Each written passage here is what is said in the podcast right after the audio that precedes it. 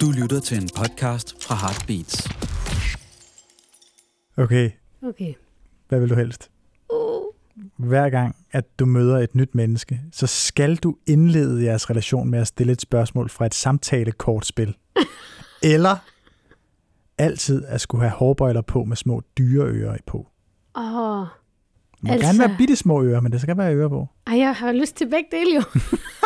det vil være virkelig meget med Du vil Jeg tager begge to. Yes. Åh, hvor er det sygt. It's the new me. Du tager begge dele. jeg tager begge dele. Prøv at overveje at være til en function, hvor der bare kommer et menneske over med kaninører på en hårbøjle og stiller dig spørgsmålet, hvor ser du dig selv henne om fem år? Som det allerførste.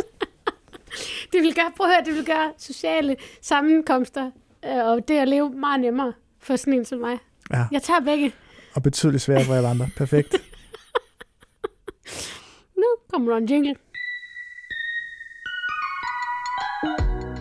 Du lytter til Venskabt. Med Annika Åkjær og Sebastian Lyngård. Nå, velkommen til. Tak. Godt at se dig her for altså simpelthen anden gang i træk, kan man sige. Ja. Der er sgu ikke noget diarré, der kommer i vejen for os. Nej, Jeg vil sige, der var et lændehold, der var lige ved du har ondt i ryggen. at sætte sig på tværs i vores indre univers. Ja.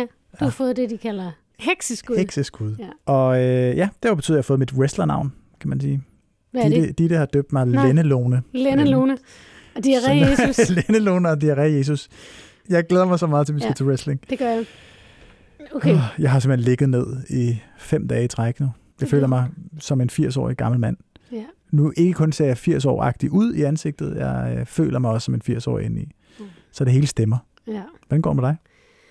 Jamen, øh, jeg har været ude og sejle på en, en skonnert, der hedder Aron. Aron? Ja. En, en båd, en træs, et træskib, Nå, en skonnert fra 1906, så den er ældre end Titanic, og den er ikke øh, sunket endnu. lidt ældre end mig også. Ja. Aron, et ufattelig maskulin navn. Har, har skibet ikke som regel kvindenavn Gud jo, mest? Så Aron utrolig sexistisk navn. Lidt, ja. Er det en ny karriere, der er under opsejling? Nej, det var ikke engang med vilje. Undskyld. Skyd mig. Jeg kom til at sige også en meget faragtig joke. Fordi at jeg kom, jeg sådan, ja, fordi jeg var nogle englænder der, og så, som var med på båden. Og jeg nedstammer jo fra, jeg er jo halv færing, og så er jeg også ret meget nor- norsk i mig. Mm. Øh, Så jeg kom til at sige, um, I come from seamen, pun intended. Hold joke. kæft, hvor irriterende. Ja, dum pun. Så satte Men- de der vel af. Ja, men det gjorde de ikke. Øhm, men det var, det var virkelig godt, og det der med at være på vandet og være i vejret. Du bliver ikke søsyg. Nej, det gjorde jeg ikke. Nå. Så det har jeg lavet. Det er jeg glad for at høre. Og i dag, der skal vi jo simpelthen øh, snakke om noget mindre rart, synes jeg jo, på en måde. Konflikt. Og det er faktisk lidt øh, noget, du synes, vi skulle snakke om. Viser det så også, det passer ret godt i forhold til gift ved første blik. Kommer vi. Men altså, Det gør det altid. Ja, men altså, øhm, man kan sige, at vi er nået dertil i Gift for første blik sæsonen, øh, hvor, hvor, hvor nu, nu bonger det ud. alle er presset. Ja. Alle er presset. Max presset. Så nu kommer der nogle konflikter, som de ikke havde forestillet sig Nej. der på bryllupsdagen. Og det er meget interessant. Og så er jeg i gang med at læse en bog om tilknytningsmønstre. Mm-hmm. Den tager ligesom grundlag i, hvordan er man tilknyttet i sin barndom? Hvordan har man opnået den der kærlighed med sine forældre? Hvordan den former en Ja. igennem hele livet. Og det er sådan en psykologisk tilknytningsteori. Og øh, jeg er gang med at læse bogen, og jeg er ikke helt øh, stærk på det endnu, føler jeg, til ligesom at kunne udlægge, hvad Det er det, faktisk et handler godt tidspunkt, vi snakker om det Ja, nu. men jeg, jeg prøvede ligesom Ja, at nå det, men jeg nåede det ikke. Men så tænkte jeg bare, okay, vi har heldigvis nogen, som ved rigtig meget om, og som faktisk også ved rigtig meget om gift ved første blik. Så jeg har faktisk øh, ringet til Trine, som er psykolog og parterapeut det er så svedigt. i gift ved første blik. Jeg overvejede lige, om jeg skulle øh, sådan lege, at jeg blev overrasket og imponeret, fordi... Men nu vidste jeg det godt. Du vidste det godt. Synes, det er så fedt. Det er så fedt. Fucking elsker hende. Så, så jeg har ligesom fået hende til at forklare om de fire tilknytningstyper, der findes, mm. for ligesom, måske kan vi kigge lidt på, hvad- hvad ligger bag de her konflikter, og hvorfor når, når vi hen til den konflikt, på grund af hvad vi har med os. Lad os lige høre, hvad hun har at sige. Hej Trine, det er Annika. Hej. Tak fordi du vil være med. Du er jo med i GIF første blik som parterapeut og psykolog og ekspert. Og øhm, i dag der skal Sebastian og jeg i vores podcast snakke om konflikter. Så jeg vil høre, om, om har du lige lyst til først bare lige at, at øhm, ramse de fire tilknytningsstile, der er op for os, så vi lige kan få sådan et overblik? Ja, der er jo de fire tilknytningsmønstre, som er den trygge tilknytning, og den ængstlige ambivalente, og den ængstlige undgående, og så den desorganiserede tilknytningsstil. Ja, og øhm, hvis vi starter med den trygge, hvad gør den så, og hvad kan den så? Ja, den gør, at, vi, at man kan sige, at vi er grounded i os selv.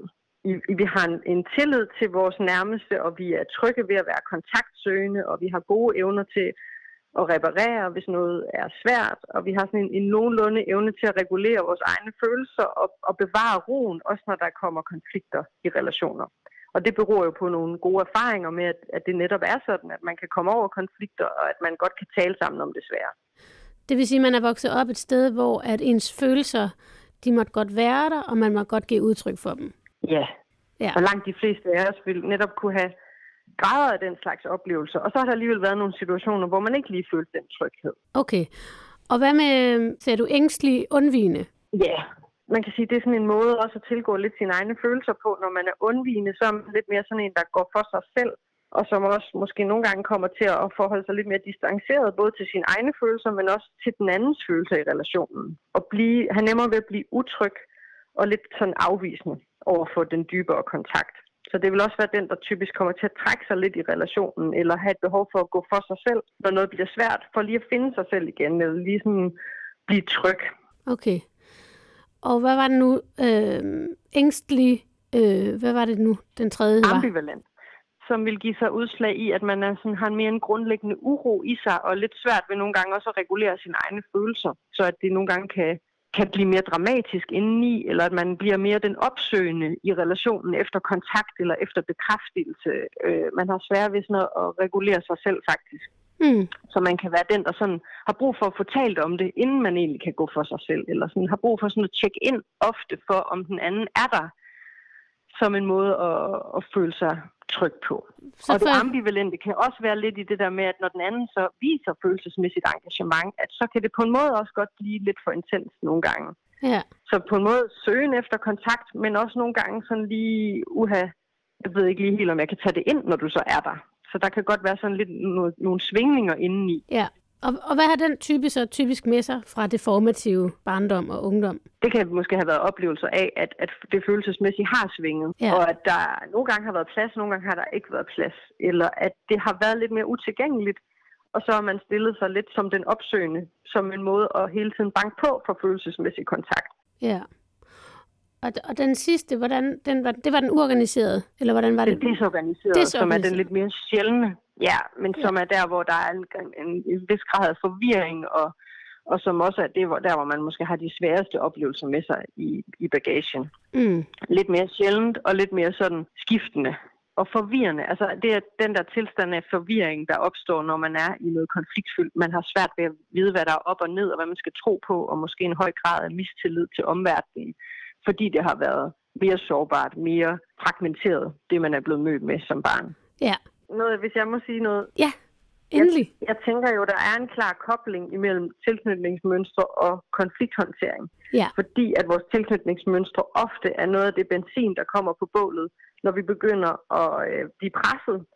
Og det, vi bliver mest presset af i relationer, det er jo frygten for afvisning. Ja. Så der er linjen i mine øjne til, at det, som parerne begynder at kæmpe med nu, det er jo den her store usikkerhed i relationen. Så det vil være nogle af de undertoner, I godt kan lede efter i mange af de konflikter, de begynder at havne ind i nu. Det er jo det der med, er jeg valgt til af den anden? Er der risiko for afvisning? For det er lige der, man kan få allermest på spil, der også trækker tråde tilbage i tid. Men det er jo et komplekst felt, så på den måde så er der jo rigtig mange nuancer til forståelsen af det. Ja. Men jeg er ret optaget af, at det ikke er sådan øh, deterministisk, altså at vi ikke sådan for evigt er fanget i en kasse. Det er noget, man virkelig kan arbejde med. Nej, og præcis. at parforholdet faktisk Ja. kan være helende. Ja, ja.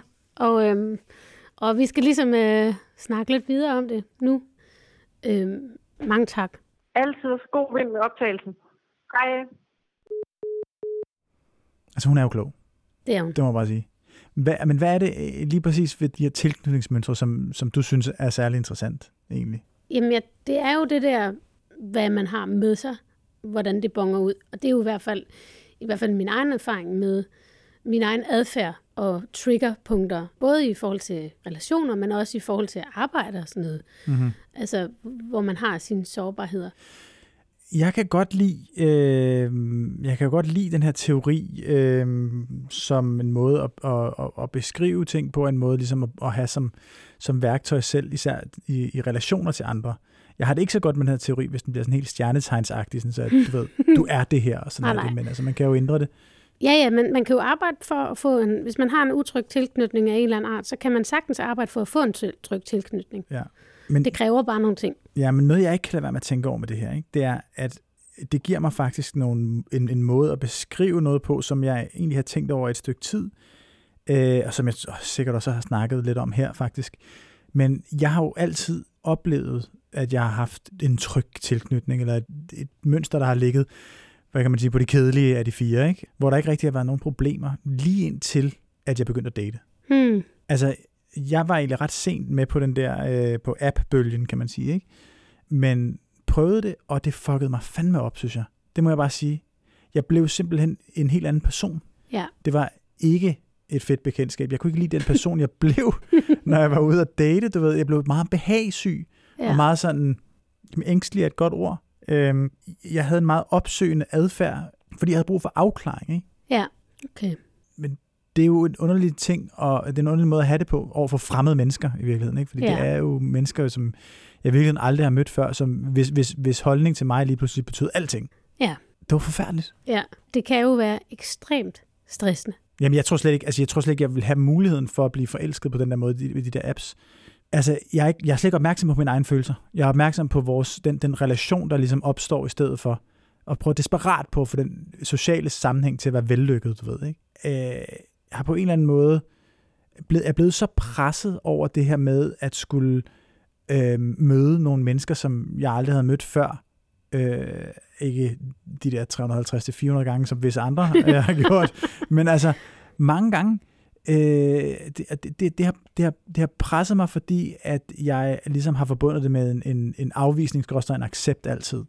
Og så har jeg higet efter den der accept, den der på en eller anden måde, at, at, at vi kunne komme et sted hen, hvor jeg ligesom kunne føle mig accepteret i relationen. Ikke? Ja, Jeg tror lidt, at jeg kaldte det at, øh, at jagte en afvisning også. Ikke? Altså, ja, ja. at, at ligesom, du ved, skrive en gang for meget, eller ringe Ja. en gang for meget, eller bare sådan, fordi at jeg nu ville jeg gerne vide, ja. om jeg var købt eller solgt, og så var jeg så fucking solgt altid, ikke? Ja. Fordi hvem fuck gider sådan en, der ringer og skriver for meget? Det er der ikke nogen, der gider.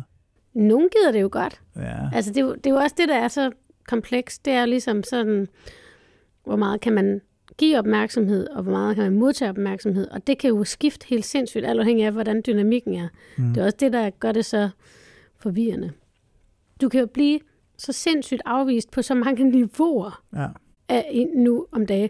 Du kan jo for eksempel sende en besked, og så kan du se, er den læst? Ja. Og så kan du se, nu er der gået 10 minutter siden den blev læst, og der er ikke blevet svaret. Der er mikrotolkninger på alt. Du, du kan tolke, er der nogen, der har liket noget? Har de, har de sendt bare et almindeligt hjerte til din story? Eller mm. har de sendt en emoji? Eller, og, og det er sådan lidt et højere niveau. Altså, det vidner om, hvor meget vi har behov for at tolke, fordi vi er så meget over i andre, når vi er i den her stressende situation, som, som er en tilknytning, og hvor hurtigt føler man sig tilknyttet. Og så kommer det jo selvfølgelig sindssygt meget til udtryk i konflikt. Ja. ja, ja, selvfølgelig, fordi det er jo også der, man bliver ekstra og særligt måske presset. Nu ved jeg godt, jeg lige sagde, at jeg var pisse sund og sådan nogle ting, men altså i, i selve konfliktmønstret, så, så, så har jeg det enormt dårligt over at skulle øh, blive hængende der, hvor det er svært. Ikke? Der, Okay. Men det, det, det er måske også lidt det samme som det med de der, øh, min, min app-dating-historik, eller hvad man skal kalde den. Altså det der, hvor at man er i en gråzone, Hmm. hvor man hverken er, du ved, sprudlende uvenner eller harmoniske venner, ikke? Det har jeg været fucking dårlig til. Og Ja. det, det er jo på en eller anden måde også det, der er dårligt til at være en konflikt, altså at være enormt konfliktsky i virkeligheden, har nok været mit modus operandi. Ja, men så, samtidig med, at du er konfliktsky, så jagter du jo nok også afvisning, hvis det er, at du har brug for afklaring. Men, jeg tror bare, jeg har men der er også nogen, ja. der har svært ved for eksempel at give en afvisning.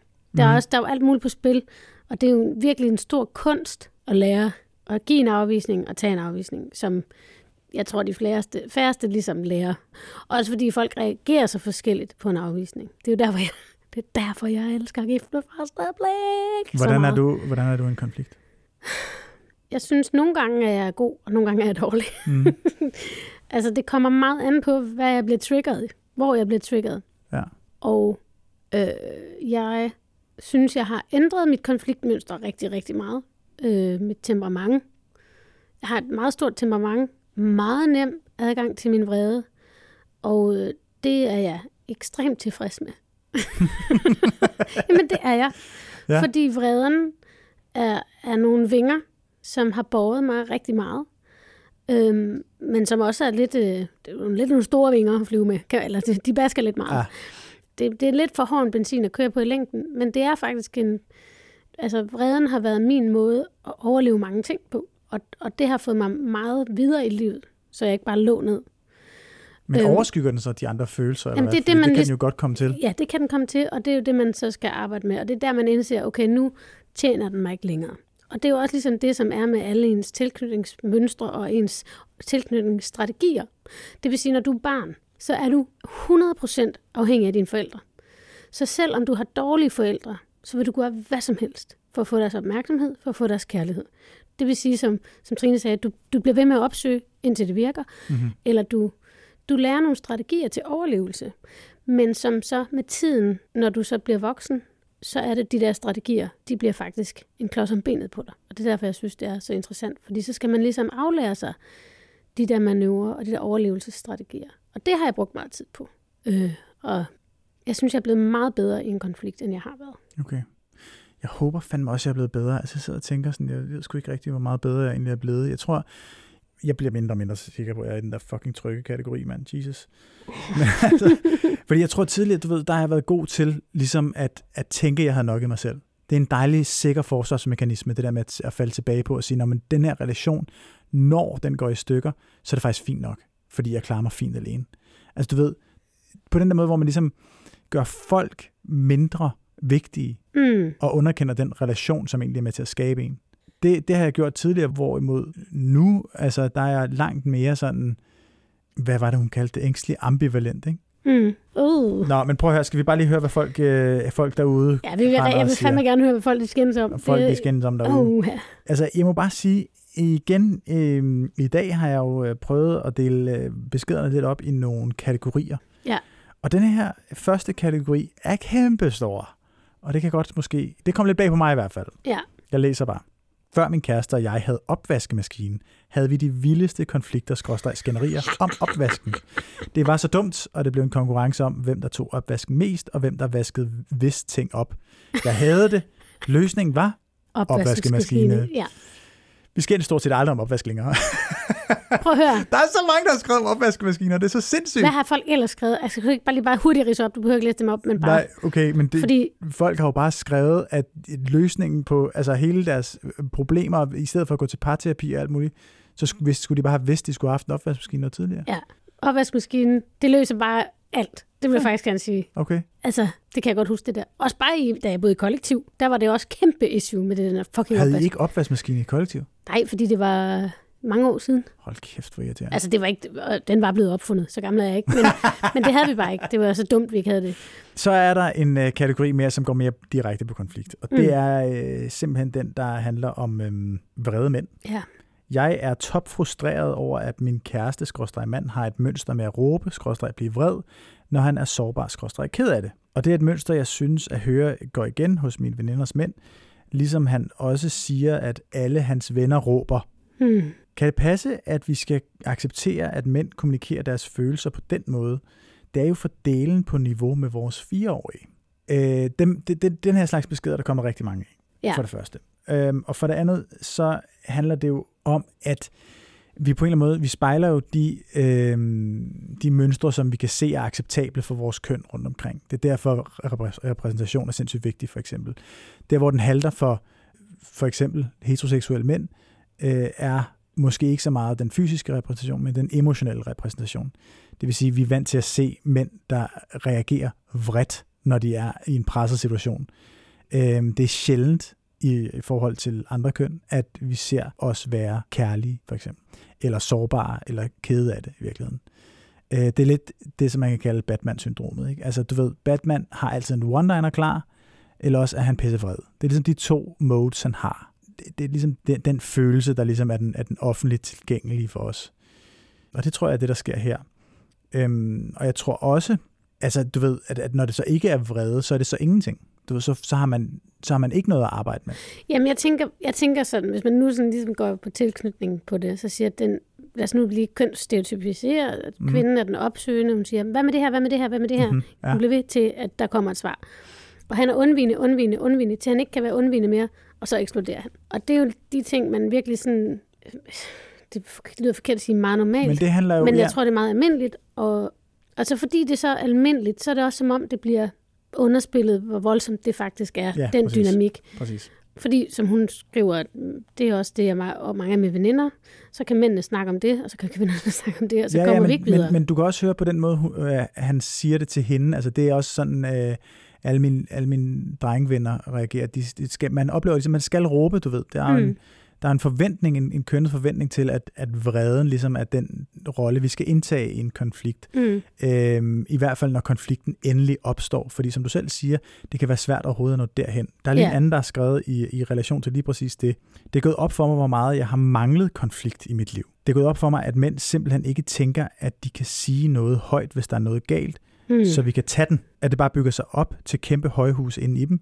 Og når der så er bygget et højhus, der er ved at gennembore månen, så skrider de, så gør de det forbi, uden nogen mellemregninger. Og jeg sidder helt måbende tilbage og tænker, hvad?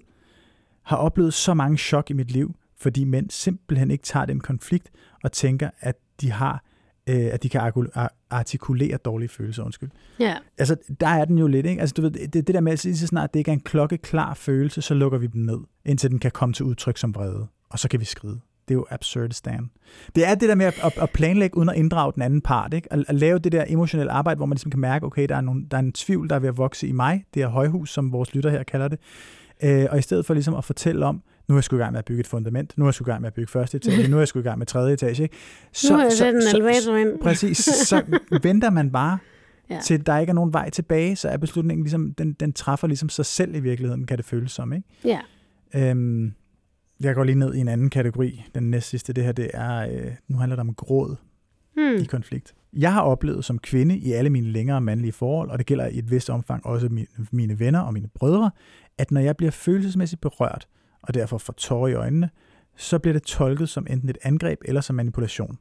Som om, at mine tårer er deres skyld, og at de derfor kan reagere med at blive irriteret, eller at helt ophøre samtalen på grund af mine manipulerende tårerkanaler, står der. Jeg forstår, at de er opdraget med at skulle passe mere på med kvinder, og, må, og derfor måske føler sig uretfærdigt gjort skyldige i mine følelser, men det er så svært at have en samtale, når al rationel kommunikation ophører ved første tårer. Nu har vi været inde på noget, Nu ikke? er vi inde på noget. Altså fordi, at det at græde er jo en del af det at følelsesregulere ens nervesystem. Mm-hmm. Det vil sige, når man bliver ekstremt presset eller oprørt, så har kroppen en fysisk reaktion. Og den fysiske reaktion kommer tit til udtryk i gråd. Det er simpelthen en måde at berolige sig selv på. Og det er tit, at man græder i skænderier i afmagt. Ja, Altså fordi man ikke bliver hørt, eller set, eller lyttet til. ja. Jeg, hvis jeg bliver vred, så græder jeg. Det, det er øh, helt ekstremt. Ja. Ja. Det er også meget tæt forbundet med retfærdighed, føler jeg. Hvis der er noget, jeg synes er uretfærdigt.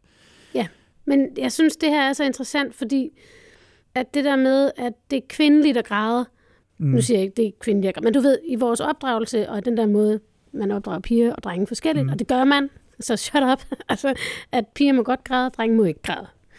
Så, så det der med, at man, at, at man kan godt som kvinde, hvis man kommer til at græde, føle, at man allerede har tabt. Ja.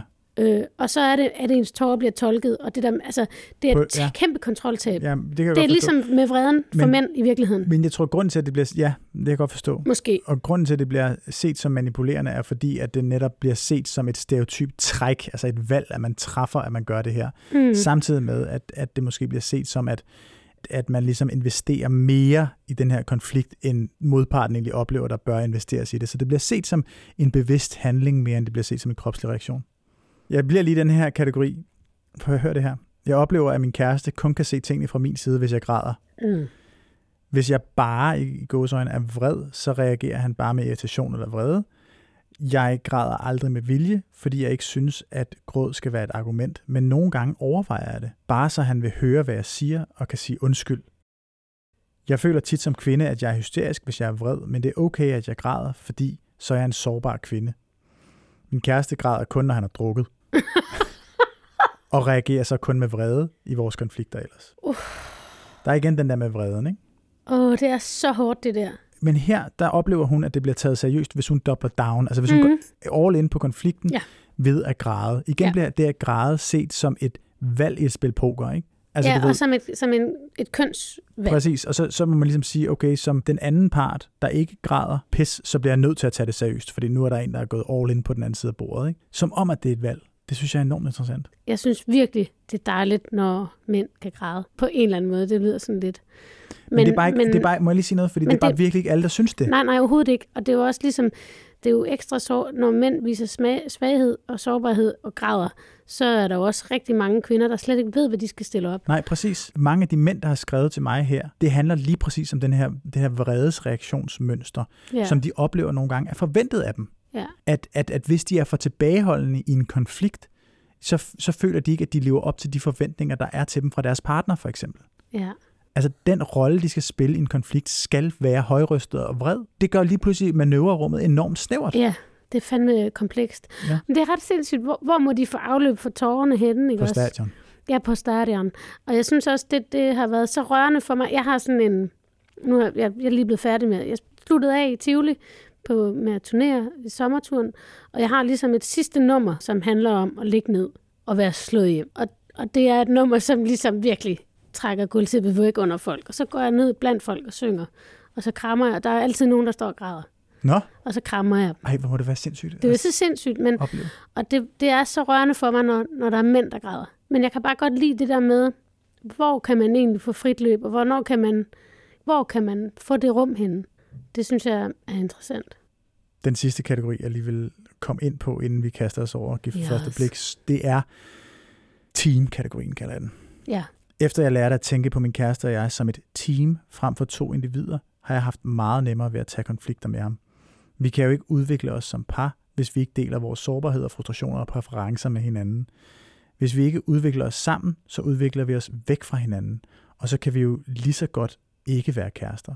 For mig har det dog krævet den indsigt, at vi vil hinanden det bedste.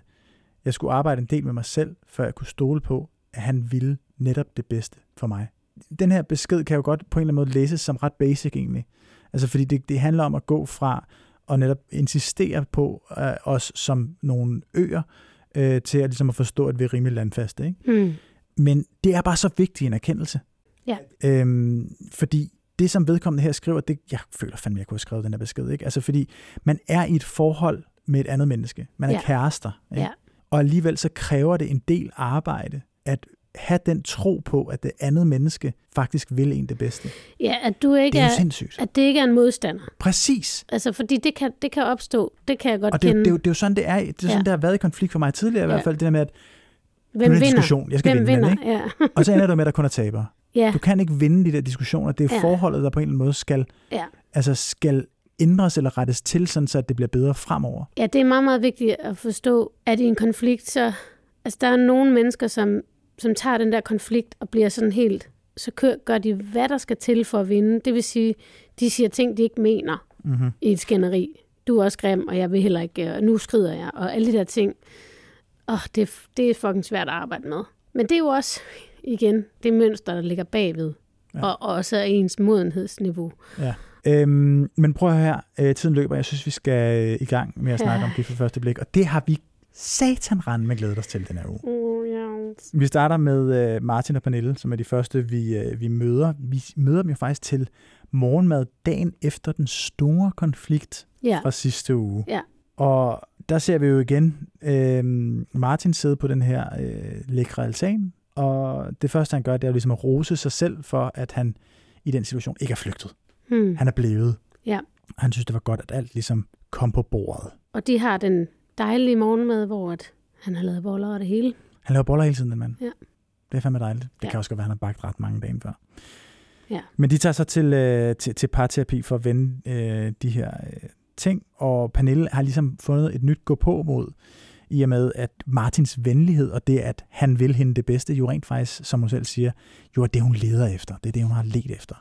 Så, så må ikke, at der rent faktisk godt kan du ved, være plads til ham alligevel. Ja, Man føler måske lidt, der er en second chance åbning her. Det ved jeg ikke. ja, eller i hvert fald, at hun er... Det, som jeg oplever med Pernille, mm. som er storartet, og også lidt problematisk faktisk, Ja. hvis jeg skal sådan...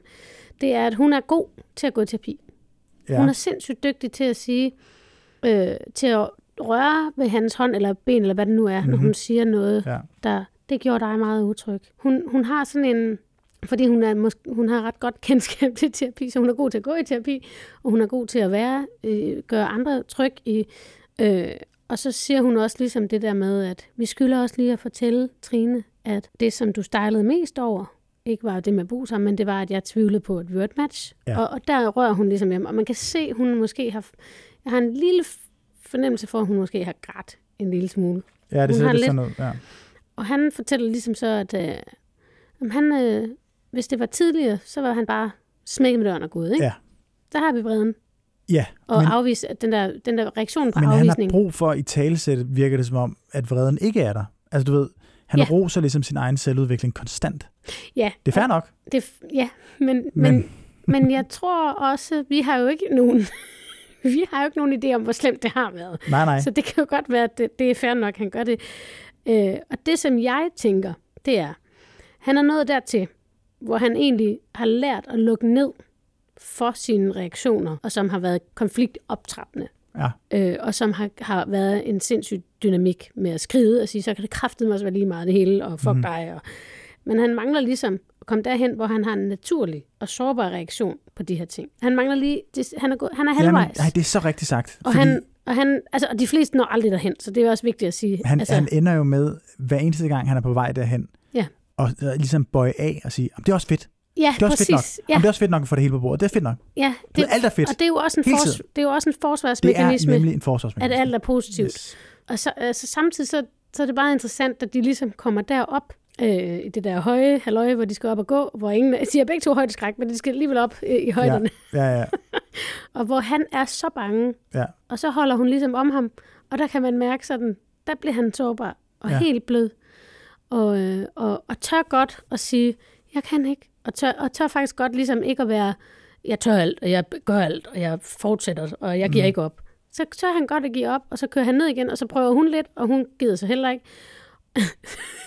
det er sådan meget interessant, fordi hun er så faktisk i den her situation mere modig end ham, og han er mere bange for højden, end hun er. Men han får det ligesom levelet ud ja. ved at fortælle sig selv, at hun glemte sig selv, fordi han var så bange, så ja. hun satte sig selv til side og glemte, at hun selv var helt vildt højt i skræk. Ja. Og der er, både, der er noget meget sødt i, fordi han anerkender hendes omsorg, og han sagde, at det var dejligt, hun holdt om mig. Mhm. Mm-hmm. Men samtidig så har han også behov for, at de var lige bange for det. Og det var de jo ikke.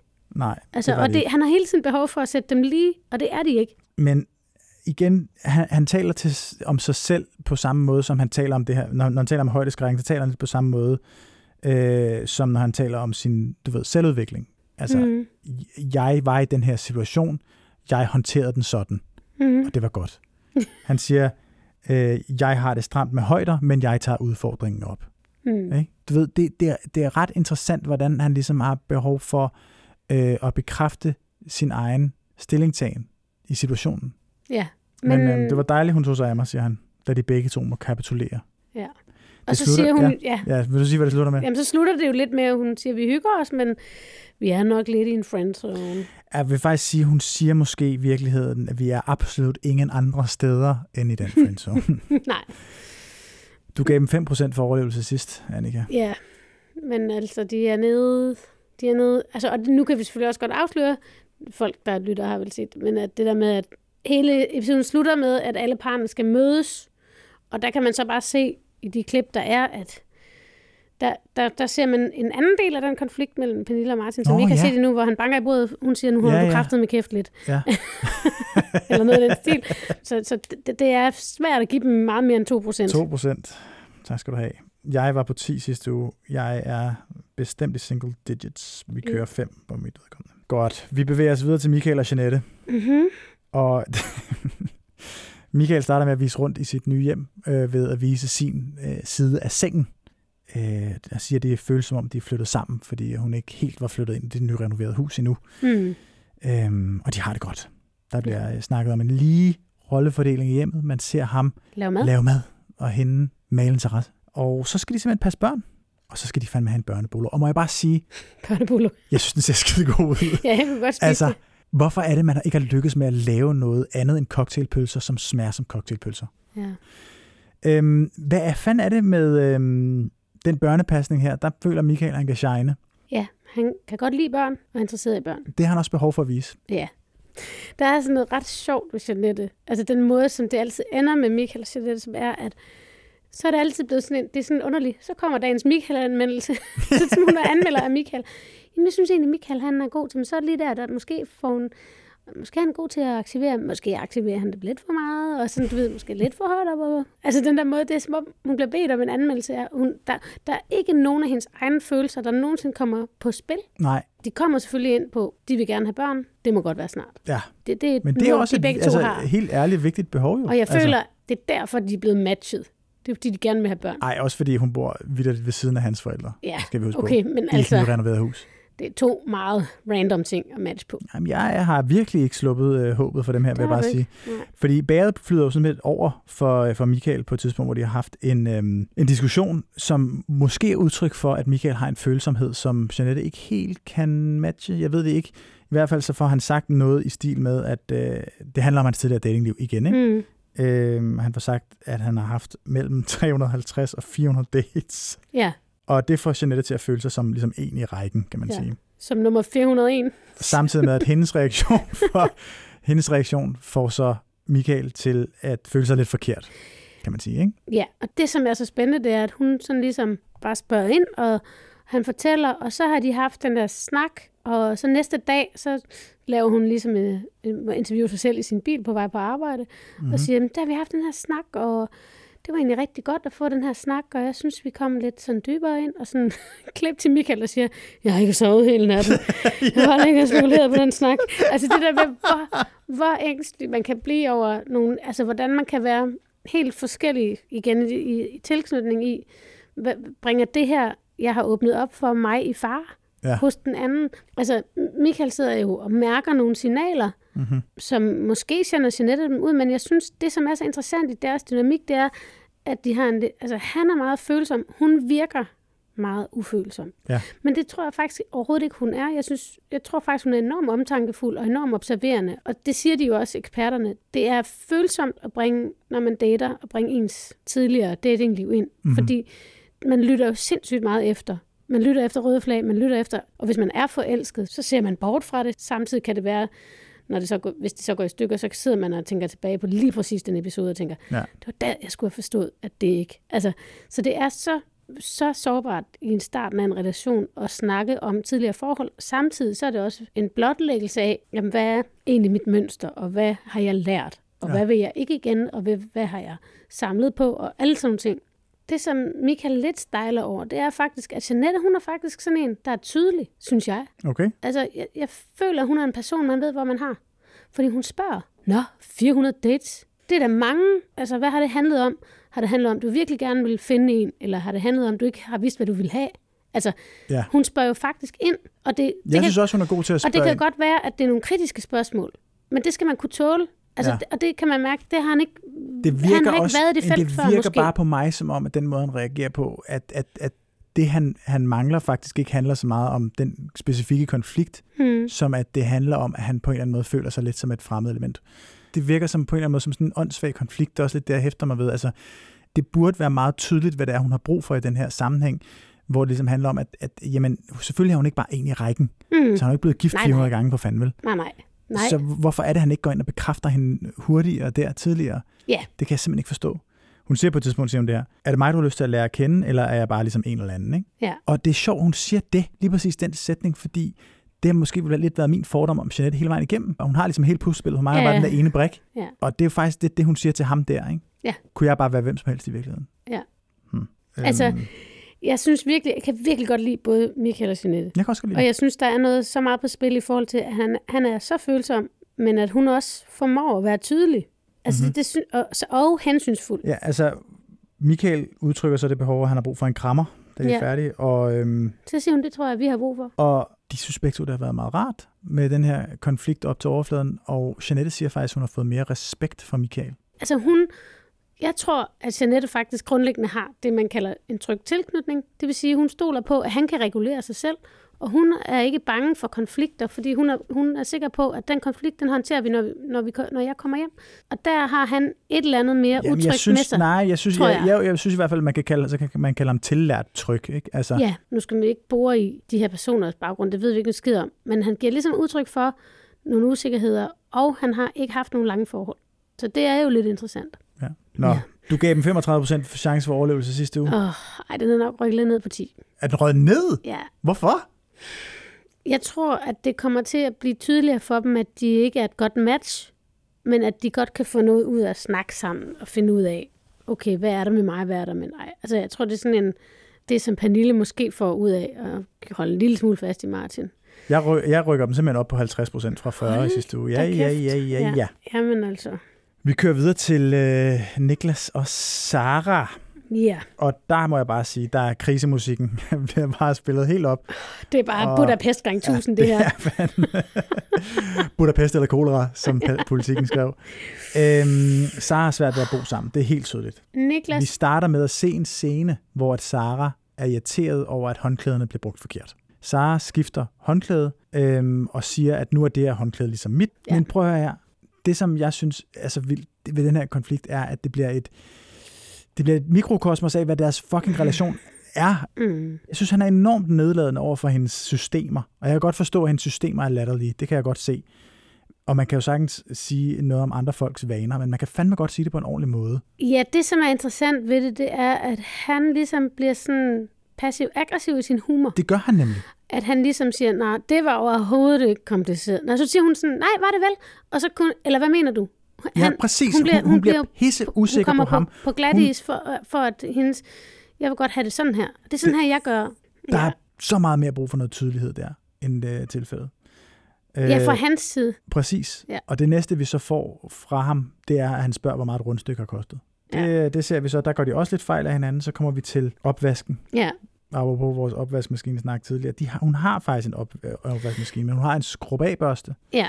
En skrabbørste og en blød og en børste. blød børste. Ja. Og det er der faktisk overhovedet ikke noget unormalt i.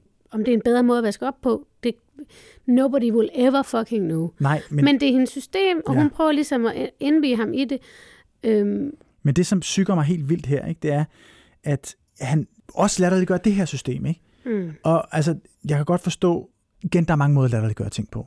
Der er mange måder at prøve at tage pis på den anden person på. Mm. Det er så indirekte, og det er derfor, stemningen bliver så pisse ubehagelig. ja. Det der, det er noget med, at, at når man som visse mænd synes, at, at nogle ting er lidt for, for latterlige, så, så, så insisterer man på, at man ikke kan forstå det. Det er som om, at man på en eller anden måde i ungdommen og i barndom især har fået på en eller anden måde point, macho point, for ikke at gå op i ting. Ja, For ligesom at ikke engagere sig i noget, og ikke tage det alvorligt. Ja. Ja. Det sejrer ligesom at lade være. Det er Ja. karakter i folkeskolen om, om igen, mand. Ja. ja, Det sejrer ikke at engagere sig, ikke? ja. Det, det, der fik vi lige en røffel til Niklas. Ja, ej, men det, det, det er også, og den, det, den, når jeg ja, går meget ind i det her, så er det Ja. fordi, at, at der er ting, der minder mig om mig. Ja, Altså, det er simpelthen det, det handler om. Det er sådan, Ja. som man skal forstå det. Ja. Sorry. men jeg synes, det som jeg synes er interessant, det som det jo også er et udtryk for, hvis man kigger på dem begge to. Hvis de nu bare var vildt forelskede, så vil han ligesom være mere optaget af, okay, sådan her gør du. Ja. Og omvendt, hvis hun var vildt forelsket i ham, så ville man sådan, ej, det er altså lige den forkerte børstemaskine nu, men det er...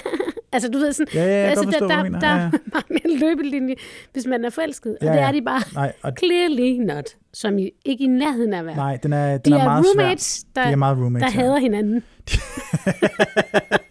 Nå, ej. De sætter sig ned og har en alvorlig snak i sofaen. Mm, Øhm, det virker faktisk lidt til også, at det er Niklas, der tager initiativ til det. Det Sara oh, yeah. siger ja, i den sammenhæng er ret interessant, synes jeg, fordi hun Ja. siger det her med, at hun ikke kan mærke ham. Øhm, det er måske en lidt vag måde at sige det på, men, men jeg forstår det som om, at hun ikke, du ved, får nok signaler fra ham. Altså Ja. hun siger det her med, at det kan godt være, at, at når du er sammen med dine venner og sådan nogle ting, at, du bare, at de ved, hvad det betyder, når du bare lige trækker lidt på smilebåndet eller noget af den stil. Men, men jeg har ligesom brug for, at du er lidt tydeligere og brænder lidt mere øh, igennem. Og når han ligesom sparer så meget på sine signaler og er så nære med dem, så gør det hende usikker. mm, Og så det betyder jo også, at når han så kommer med et tydeligt signal, mm. så får det langt mere betydning, end det egentlig burde have haft. Ja. Fordi de er sjældne, så Ja. bliver signalerne mere værd. Det synes jeg er fucking... ja. Åh, det er Ja. painful. Men vi skal lige tilbage til sofaen, fordi de siger noget, begge to noget meget interessant.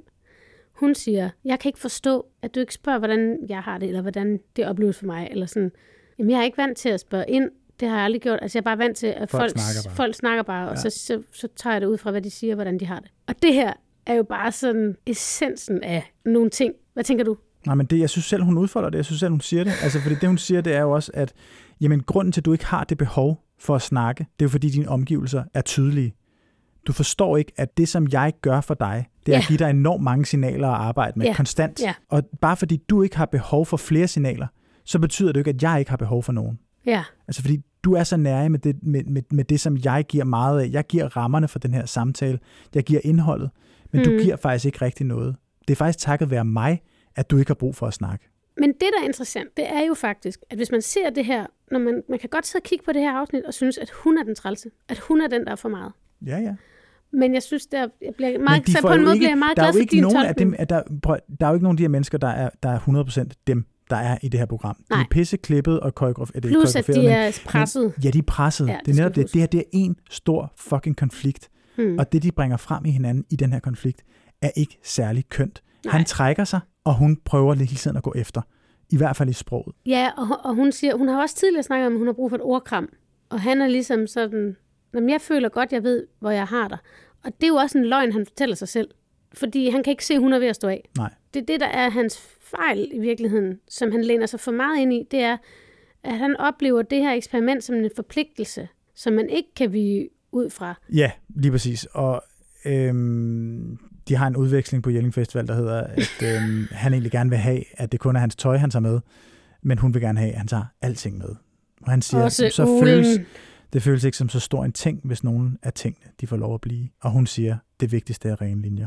Ja, det er jo en samtale, som handler om noget andet. Og hun laver sådan set, prøv at høre her, Marker, det her, det er et rigtigt escape room, Ja. som jeg er færdig med nu. Ja. jeg, er, jeg er ude af det her. jeg er ude af det her. Jeg har Øhm, løst alle opgaver. Du gav dem 7 procent i sidste uge. Altså, hvis jeg kunne give minus, så kan jeg det. Men jeg giver dem 1 procent. Jeg glæder mig lidt til at se, hvad der sker i næste afsnit, selvom jeg, Jeg har regnet det ud. Vi giver dem begge to 1 procent. Endelig er vi Mhm. enige om noget i det her liv. Ja. Øhm, vi går videre til Mark og Line. Der er jo ikke så forfærdeligt meget at sige om dem, bortset Smooth fra, at de, sailing. jeg fucking elsker dem. Jamen, Han vækker hende med konfetti i Ja. sengen, Ej, altså fuck, det er godt, de skal til bryllup. og der er huller i alle Marks shorts. Ej, prøv at høre, jeg elsker det her. Den her situation, ikke? Ja.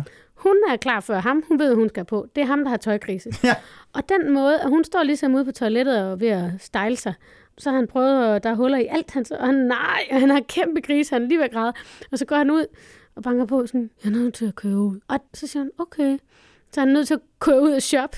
Og så, så kører, han- kommer han Det er tilbage. sindssygt at tage ud og shoppe i en tøjkrise. Det er sindssygt. Ja, det er det nemlig. Og så si- kommer han tilbage og indser, at det kan han ikke. Fordi at han er ligesom, som han så selv siger, jeg bruger 6-7 timer på at shoppe normalt. Det kan jeg jo ikke klare på 20 minutter. og det er, kæft hvor er det fedt. Det er sådan en fed måde at eje sig selv på. Og det, som er fedt ved den her situation, det er, mm. hun går ikke ind i hans krise. Hun går ikke ind og siger, hold nu op, tag nu bare det der på. Hun anerkender, det er hans, og det må han selv om. Ja. Ja. Jeg elsker det. Og altså, hvis, ja, hvis der er en ting... Og de jeg har et bord til beerpong i Ja. det nye hus. og Mark har købt et hus, Ja. så kan man altså sige, at man har forberedt til gift ved første blik. Og han har fundet ud af, hvor fjernsyn skal være. og det er det første, der bliver flyttet. Kæmpe stort fjernsyn. Om jeg har det godt med, at der er fremmede mænd, der bærer mit fjernsyn? Ja, jeg har det fint med det. der er også en ting med, jeg vil sige i forhold til Line, og det er det sidste, jeg vil sige til de to. Det er måden, hun spørger på. Altså, der Ja. er noget meget, meget øhm, fedt ved hende, faktisk, Ja. i forhold til den måde, hun tager ansvar på. Og som jeg tror, man kan lære ret meget af, faktisk. Da hun øh, beslutter sig for at øh, vaske tøj, imens at han ligesom har planlagt, at han skal lave noget andet praktisk, så siger hun ikke, det er hans hus, hvad skal jeg, hvad skal jeg så lave nu? Hun lægger sin plan ud og siger, nu har jeg tænkt mig at gøre sådan og sådan, hvad siger du til det? Og så siger han ja. Det er en meget forskellig måde at spørge på i forhold til at sige, hvad skal jeg lave nu? Ja. Altså, hun tager ansvaret for planlægningen på sig. Det er ja. Ja. en del af den der mental load-tankegang også. Ikke? Altså, at man ligesom kan sige, nu laver jeg planen op i mit hoved. Jeg vender den lige med dig som min partner. Ja. Jeg lægger det, eller det ikke være op til dig. Jeg- ved ikke om selve interaktionen, men den måde, hun, hun spørger på, Ja, synes jeg er øh, så fed, og noget, man virkelig kunne, øh, kunne lære noget af. Det er nok især mit køn, der kunne lære noget der. Line, will you marry me? 95 procent lå vi begge to på sidst. Den er smooth and steady. Jeg holder, 95 jeg holder den... Skru op. 97 procent. Der er et hus involveret. Der er beerpong. der, vi ved, hvor fjernsyn skal være. Altså, jeg tror, Men er vi enige om, at de har stået og spillet beerpong der om aftenen, bare de to? Det synes jeg er det godt. håber jeg. Og Selvfølgelig er det det. de har været til det der bryllup, og er sindssygt fulde, da de kommer hjem. Og mega cute. Ja. Hvor hun siger, det var dejligt at møde jer. til kameraet. Som om det ser han, eller hvad fanden er det, hun... Jeg vil gerne få at møde jer. Du har ikke mødt nogen. Nej, det er så fedt. Og da det går op for dem, at det er søndag, mens hun er i gang med at Ja, synge, hun det er sommer, det er sol, og det er søndag. Gud, det er søndag. Det er Hvad søndag. sker der Ej, for det? Jeg elsker dem. Godt. Er vi færdige med at grine? Ja, det tror jeg Ja. nok, vi er, for nu er vi videre til Rasmus og Sara. Åh, oh.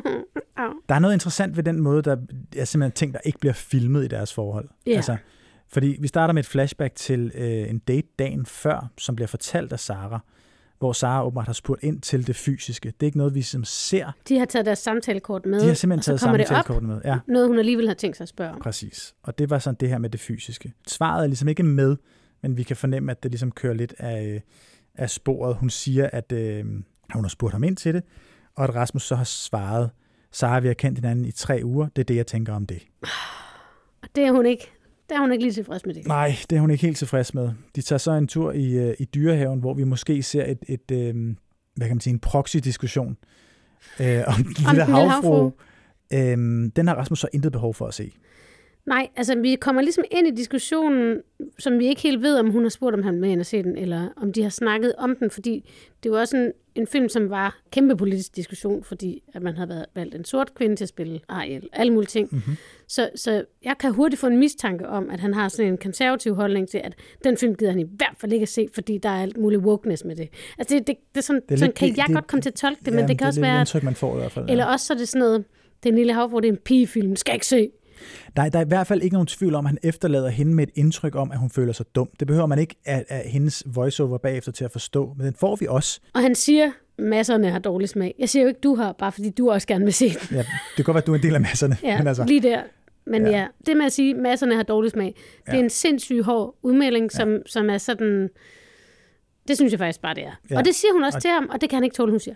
og det siger han også. Han siger, at, at, at han er hård Ja. i en diskussion, men han siger også, at det er hende, der misforstår. Mm. Altså skylden for den sociale interaktions failure bliver ligesom øh, lagt, synes jeg, over på hende, og han, han, han er ikke, har ikke rigtig noget behov for at forstå, at, at han får hende til at føle sig dum. Nej, det, det tror jeg heller ikke, hun siger Nej. til ham. Det der. Nej, nej, nej, Mm. men det kan man jo godt fornemme. Altså når hun siger på den måde til ham, at jeg synes, du er meget hård nu, mm-hmm. så er det jo Mhm. fordi, hun oplever, at han anklager hende, du ved, ikke? Ja. Og Så, så, vil jeg sige noget andet i forhold til, til den situation, der er i dyrehaven. Altså, Rasmus er meget opmærksom på, at der filmes. Lad du mærke til det? Ja. Der er flere gange, hvor han ligesom, hvor det ligesom er i gang med at komme op i, i konflikttrappen der, hvor han ligesom vender sig om og kigger mod kameraet, og så begynder han ligesom at, at, at grine en lille smule, eller sådan prøve at Ja. tage, tage det seriøse lidt ud af Og situationen. så siger han, jamen, ja, jeg ved godt, jeg er frygtelig. Men han, det siger han også på sådan, Mm. på sådan en passiv-aggressiv måde. Og så hun forstår ham igen ikke.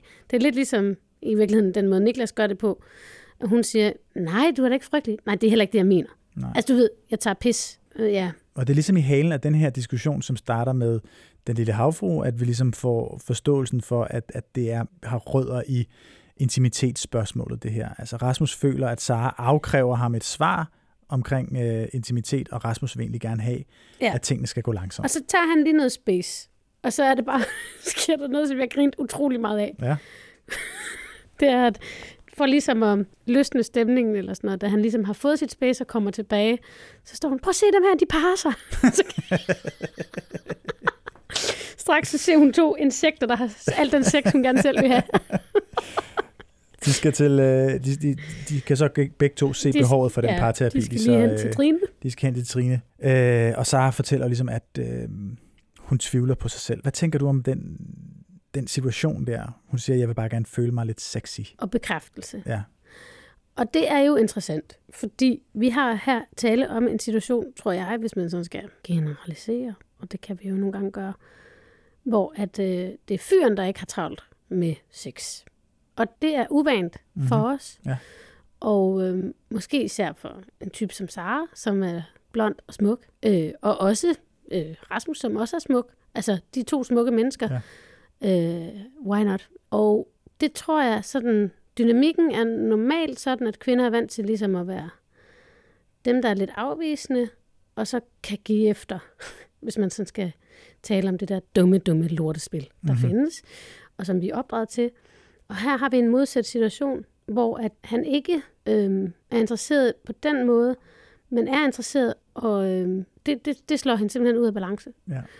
Det synes jeg er meget, meget interessant. Hun får Øh, vide i... Fordi at hun har brug for at føle sig begavet, men hun vil jo også gerne have noget dybt, så det er også ligesom, altså, og samtidig så, så tænker man jo over, hvad, fanden er det vejen med ham? Altså, du ved, sådan, du ved, fordi jeg kan ikke forestille mig, at han har været sådan i alle relationer. Nej, Altså, jeg, måske kan jeg få en forestilling om, at han måske har nogle, han har prøvet at være gået for hurtigt frem, eller nu, nu vil han gerne forsøge i det her eksperiment, ikke at gå hurtigt frem, for ligesom at se, om det, det kan noget for ham. Men der er i hvert fald noget i det, som er interessant, som ligger over i ham også, som Ja. vi ikke får at vide. nej. Altså, Sara får at vide til parterapien, at hun ligesom øh, skal sørge for at berolige den usikkerhed selv. Ja, og det, det synes jeg er rigtigt, og det kan jo simpelthen bare være, at hun har aldrig mødt en, som ikke gerne vil i seng med hende. Så, så det, det, når man møder noget, der er ekstremt uvant, så har man jo ikke, man har jo ikke øh, erfaring med at, at berolige det i sig selv. Så, så man bliver jo ligesom 14 år, at hun Han, er. han, han siger til hende i, øh, under parterapien, siger han, jeg vil gerne Sara i det her eksperiment, Ja. men når det ikke er tilstrækkeligt, så er det svært. Altså, som om, at, at hans ord ikke er nok, at hun også på en eller anden måde efterlyser handling. Mm. Øh, det synes han er svært at være i. Fordi han siger jo, at de er samme sted. De er bare på forskellige stadier. Ja, det er jo også det oxymoron, egentlig? ikke? Ja. Altså, men der er flere ting i det, fordi han siger jo også, og det har han jo sagt, der kan godt gå flere måneder, før jeg føler en forbindelse. Ja. Det ved jeg ikke, om er almindeligt, eller om der er noget, han arbejder med i sig selv. Det Altså, i hvert fald og, og så er der noget af det, han siger, og man skal altid lytte til, hvad folk siger, fordi tit så ligger der faktisk en stor sandhed i måden, folk vælger at udtrykke sig for. Han siger, jeg vil gerne Sara i det her eksperiment. Det vil sige, han siger ikke, jeg vil gerne Sara. Punktum. Nej. Og det tror jeg ligesom er hele hørtlen. At hun siger, at hun kan jo godt mærke, at han har investeret i de her fjernsynsoptagelser. Og Ja. den her prøve på ting. Ja. Men er han rigtig interesseret? Det synes jeg er interessant. Det, det, det hører Det er jeg. nok lige præcis det spørgsmål, Det er meget- som jeg hun føler- stiller i hvert fald. Ikke? Ja, altså, og det, jeg synes egentlig, det er meget afs- Jeg synes altid, det er afslørende, hvordan folk formulerer vælger ting. øh, ordene, ja, Ja. helt klart. Øhm, han siger også det her med, hvis du kan hjælpe mig med mig, Ja, så skal det nok gå. Igen er det ligesom hende, der skal komme den ham i dør. møde, ikke? og komme Ja. ind ad den dør og sådan nogle ting. Det er hende, der Ja. ligesom skal lave arbejdet. Der er noget interessant i, når det er to mennesker, der ligesom begge to øh, insisterer på, at de skal have lov til at være på hver deres måde. Det skal de. Men når den ene kommer den anden så meget mere i møde, så er der jo et problem. Altså Rasmus bliver ved med at stå meget stejlt over for Sara, virker det som om, hvor at, at, at, at hun lader til at prøve at bløde ham op. Han står meget stejlt, men samtidig så Og det kysser handler han... altså ikke om sex, det her, vil jeg bare lige Nej, sige. nej, Det er altså ikke det, handler om. Nej, men Det er jo helt fair, at han Nej. gerne vil tage det stille og roligt. Ja, ja, ja. ja. Og, men, men han står meget stejlt også med sine holdninger og bla bla bla. Og samtidig så, de opfører sig som kærester. De opfører sig som nogen, hvor man tænker, de har haft sex. Og det er jo dybt forvirrende. Altså det vil sige, fordi han giver lige præcis nok til, at hun bliver hængende. Øh, hun er interesseret i at få det sidste. Men, men han giver ikke nogen in- indikation om, hvornår kommer det sidste. Det synes jeg er interessant. Altså, hvad foregår der i ham, tror du? Jeg ved det ikke, men det virker som om, at han, han er meget opmærksom på at gøre de her ting med, med Sara anderledes, end han har været vant til. Og jeg tror, mm. At, at, at han på en eller anden måde er på overarbejde. Jeg tror, at hans, hans hjerne kværner derud af, fordi han tror måske, at han skal komme op med et svar. Ja, At han skal komme op med noget med to streger under, som hun afkræver ham. Hvad skal der ske med os? ja. Det er et problem, fordi det, hun kræver, kan hun ikke få, og han kan ikke levere det. Altså, for det er noget, de skal finde ud af sammen. ja. Men så længe han står så stejlt, så kommer de heller ikke længere, tror jeg. Altså, jeg tror jo på dem, men jeg, jeg tror jo også på, at øh, de begge to er nødt til at rykke sig. Ja, fordi det, jeg synes, der er interessant, det er, at psykologisk, så skal de egentlig arbejde imod noget kønsrolle. Men egentlig så er de i deres handlinger meget kønsrolleagtige. Ja, det er rigtigt. De, de er meget i princippet stereotypiske. Jeg kan, fandme ikke, jeg kan fandme ikke lure det. Jeg føler, der er meget, man ikke får at vide. Den date, de var på, den Nej. har de ikke filmet så meget af. Nej. Og det var også, fordi har brug for en første date uden kamera på. Ja, Og så filmer vi det sidste, hvor han skal ud og bade nøgen. nemlig. Og vi får alle sammen lov at se hele Mulevitten. Ja. Og det, det stejler hun helt over. Han har et projekt, hvor det handler om, eller han synes, det er vigtigt at afseksualisere kroppen. Ja. Og det kan man måske også godt være enig med ham i, men udfordringen er jo bare, at det måske ikke lige er det, som forholdet lige der har behov for. Altså, der kan man mærke, at der, der går hun rundt i sin forvirring, og der bliver hun meget tydelig i at sætte ord på sin forvirring. Ja. der er noget i den handling, som i hvert fald på skærmen fremstår meget Demonstrativ. ufølsom. Det er meget, øh, du ved, jeg har ikke noget problem med min krop, så hvor er problemet henne? Problemet ender jo med at lande hos hende. Jeg kan jo godt forstå, at hun føler sig forkert. Det kan jeg også. Men i hvert fald, når han er så dårlig til at... Altså, han, han, han har meget forskellige signaler. Ja, Og vil gerne være mand, og gerne slå græs, og gerne kysse, og gerne tage sig af hunden og investere sig. Og så står rigtig stejlt på nogle holdninger, og det er som om, at der er noget i ham, der ikke rigtig har lyst til at give efter, som om, at den overflade, han har bestemt sig for, skal kurateres til det her, den her fjernsynsudsendelse, det er den, der får lov at stå. Men lige pludselig er Sara begyndt virkelig at prikke til den der skal, hmm, og han bliver irriteret, når det han kan mærke, at den måske krakelerer. Ikke?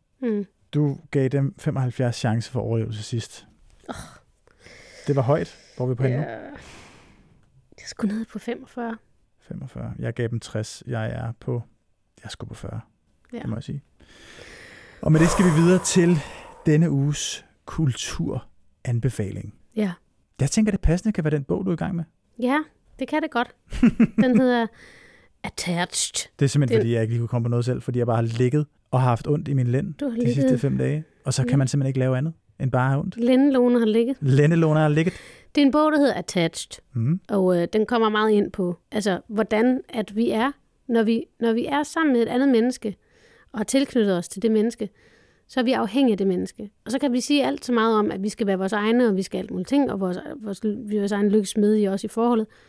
Men når du har mennesker tæt på dig, så er du påvirket af dem på et cellulært plan. Dit helbred, din psyke, din lykke, er afhængig af de mennesker, du omgiver dig med. Og det, det handler den her bog om. Det er simpelthen denne uges kulturelle anbefaling. Ja, Så vil vi godt lov til at sige tusind tak, fordi I lyttede med. mange tak. Det var en hård omgang, det her, føler jeg. Jamen, det var et hårdt afsnit. Var det et fucking hårdt så afsnit? smertefuldt. Altså, der snakker vi om det her podcast, ikke? Jeg snakker om din lænd. Vi ses om en uge, hvor jeg har det bedre. Hej. Hej.